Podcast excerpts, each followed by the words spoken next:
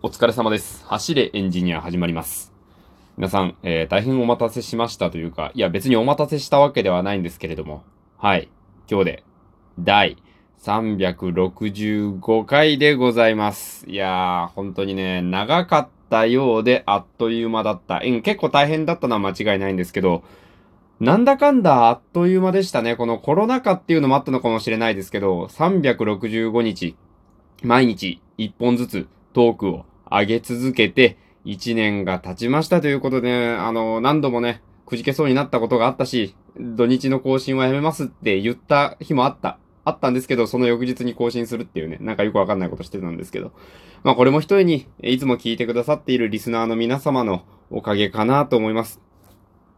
もうね、こんなもんね、壁に向かって喋ってるのと一緒ですからね、聞いてくれてる人がいないと続けられるわけがないんですよ。本当にありがとうございます。これからもね、末永く聞いていただければと思います。ちなみに、今のところの再生回数なんですけど、1年で1万回行きたかったなぁと思いはしたんですけれども、残念ながら微妙に到達しなくて、今9000うん百回とかそんぐらいだったかなと思います。9000台ですね。はい。なので、えー、皆さんがこの後ね、頑張って1日100回ずつぐらい聞いてくれたら割とすぐね、はい、あの、1万回達成するので、その時は1万回やったっていう風に言わせていただこうかなと思います。では別にね、1年経ったからといって特にやりたいことがあるわけでもなくですね。まあ、1周年記念っていうのはライブの方でやろうかなと思っておりますので、明日、えっと、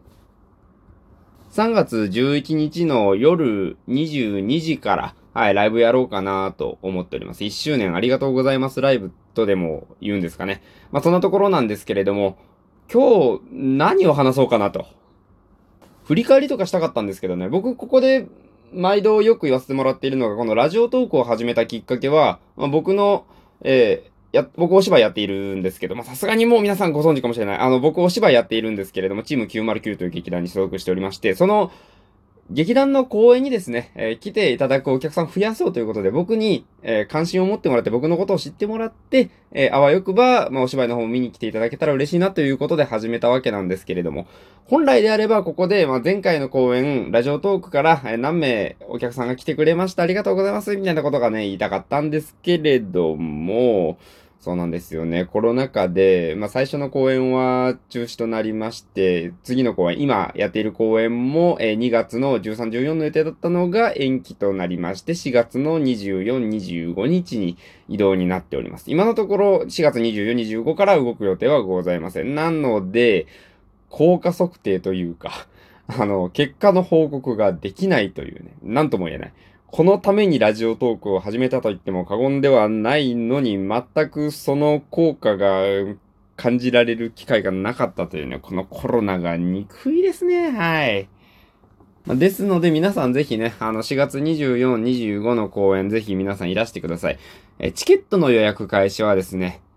緊急事態宣言の解除を目安にしておりますので、解除が決まったタイミングでもう一回チェックしていただければ、おそらくまあ何日から約再開しますみたいなことをチーム909のアカウントの方で言うかもしれないので、よろしくお願いいたしますと。まあそういったところでですね。まあ、一年の振り返り、おさらいということでですね。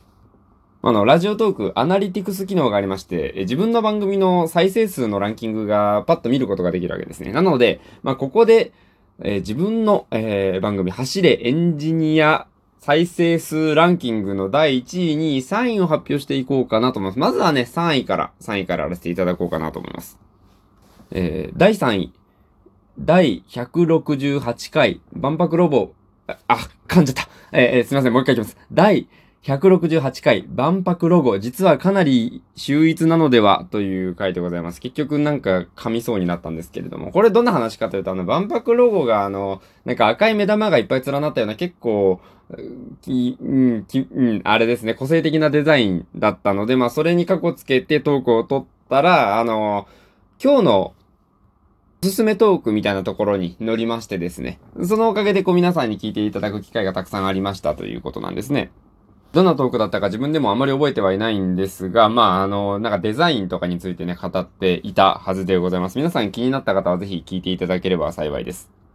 え続きまして、第2位に行きましょう。どんどん行きますよ。はい。えー、第2位はですね、第253回、そもそも誰がなぜ男女の友情に白黒つけたがっているのか、でございます。はい。結構長いタイトルですね。僕の番組大体タイトル長いんですよね。これどんな話だったかというとですね、あの、今週のお題トークあるじゃないですか。あれの、異性との友情成立するかという週で喋らせていただいたもので、これ、あの、今週の子供賞をいただいたものになっております。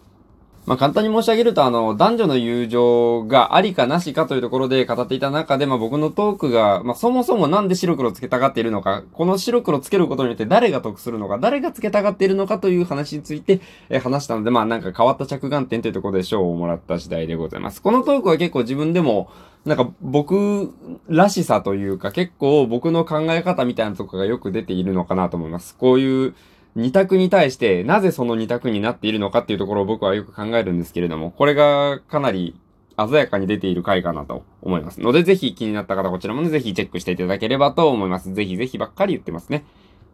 えー、そして、栄えある第1位はですね、第300回、賃貸アパート許せる音と許せない音の話でございました。はい。正直ね、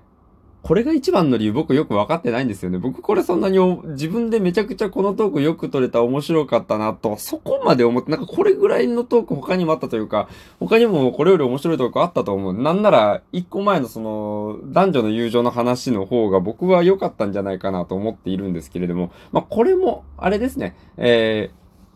おすすめトークに載ったわけでございます。あの、アプリのトップの部分にね、載っていたので、再生、再生、再生数、再生数が伸びたということなんですけれども。結局、あれですね。運営の何かしらに選ばれるとかなり伸びるということですね。これはもう間違いない、揺るぎないですね。このお話、どんな話かざっくりお話しすると、まあ、あの、僕がこれを撮った日にですね、隣の部屋か上の部屋かどっかから、あの、洗濯機の音が聞こえていたので、そういえば自分が大学の頃住んでいた、えー、部屋では、まあ、アパート同じアパートに住んでいる人がよく夜中にギター弾いていたなっていうことを思い出したりしている話です。まあ僕はその音あまり嫌いじゃなかったんですけど、っていうようなそんな感じの話です。気になった方はね、ぜひ聞いてくださればと思います。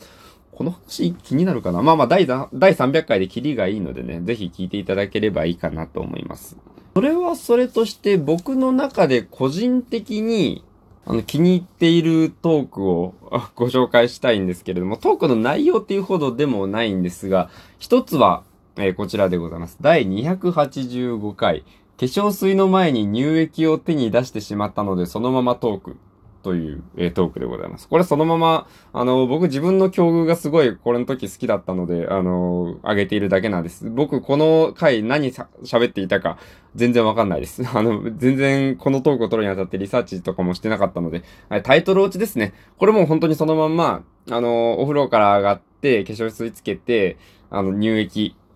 まあ、一般的につけるじゃないですか。なのに、その日は化粧水をつけるのを忘れて、そのまま手のひらに乳液をビって出してしまって、これどうしようかな。って思ったままそのままトーク取り始めました。特になんかもうどうしたらいいのかわかんなくなって。まあそんな回です。どんな投稿したかは本当に毛ほども覚えていないんですが、皆さんぜひこのトークを聞きながらね、ああ、今こいつの手のひらには乳液が乗っているんだなという気持ちになっていただければと思います。まあ、いくつか紹介すると言ったんですけれども、まあこれぐらいにしておこうかな。あんまりなんかたくさん紹介してもなんか自分のトークばっかり紹介する回になってもね、なんかせっかく365回目なのでなんかあれだなということで、まあこれぐらいにしておこうかなと思います。まあかといって何かしたいわけでもないんですけどね。とりあえずこれからどうしましょうかね。その、最近ちょいちょい思っていた、言おうとしていた、まあ言ってはいたっていうところが、あの、これからは基本的にライブを中心に更新するようにしまして、あの収録は週に1本ぐらいにしておこうかなみたいな。なんかそんな風なことを考えていました。その方がね、あの、お互いに楽かなと思う。せっかくそのアーカイブが公開できるようになったので、なんかその間延びしないようにしなきゃなというような工夫は必要かなとは思うんですけど、それはそれでありかなというか。で、まあちょっとそれとは別にもう一件ちょっと考えてるのが、いやまあライブはライブでいいんですけど、ちょっと一週間ぐらいお休みいただこうかなみたいな。ところをちょっと考えていまして。なんかね、ちょっとね、さすがにね、やっぱ365日毎日更新したらね、なんか、ちょっと燃え尽きた感がどうしてもあるというか、逆にその実験として、前向きな実験として、毎日今までずっと更新していたから、更新してなかった時の再生数、1日のうちの再生数とかアナリティクス的なものがあまりわからなかったので、逆に今度は、ちょっとしばらく放置してみて、1週間とかで何もアップしない状態でどれぐらい伸びるのかなみたいなところをちょっと見てみたいなとは思っています。実際にやるかどうかはまた別です。この前の、えー、土日はもう更新やめますって言った時みたいな感じで、結局明日もまた更新するのかもしれないんですけど、今のところはそんな感じでございます。それはそれとしてですね、これからのまあ1年というところで皆さんにもぜひちょっと何か、あの、質問したいな、アンケート的なことしたいなというところなんですけれども、企画ってあるじゃないですか。このラジオトークの番組でなんか企画トークみたいなことをされている方結構いると思うんですけれども、僕の方で何かやってほしい企画みたいな、なんか何々のコーナーとかでもいいし、なんかこんな〇〇あれだみたいな、そんな、そんな感じのやつでもいいので、ぜひなんか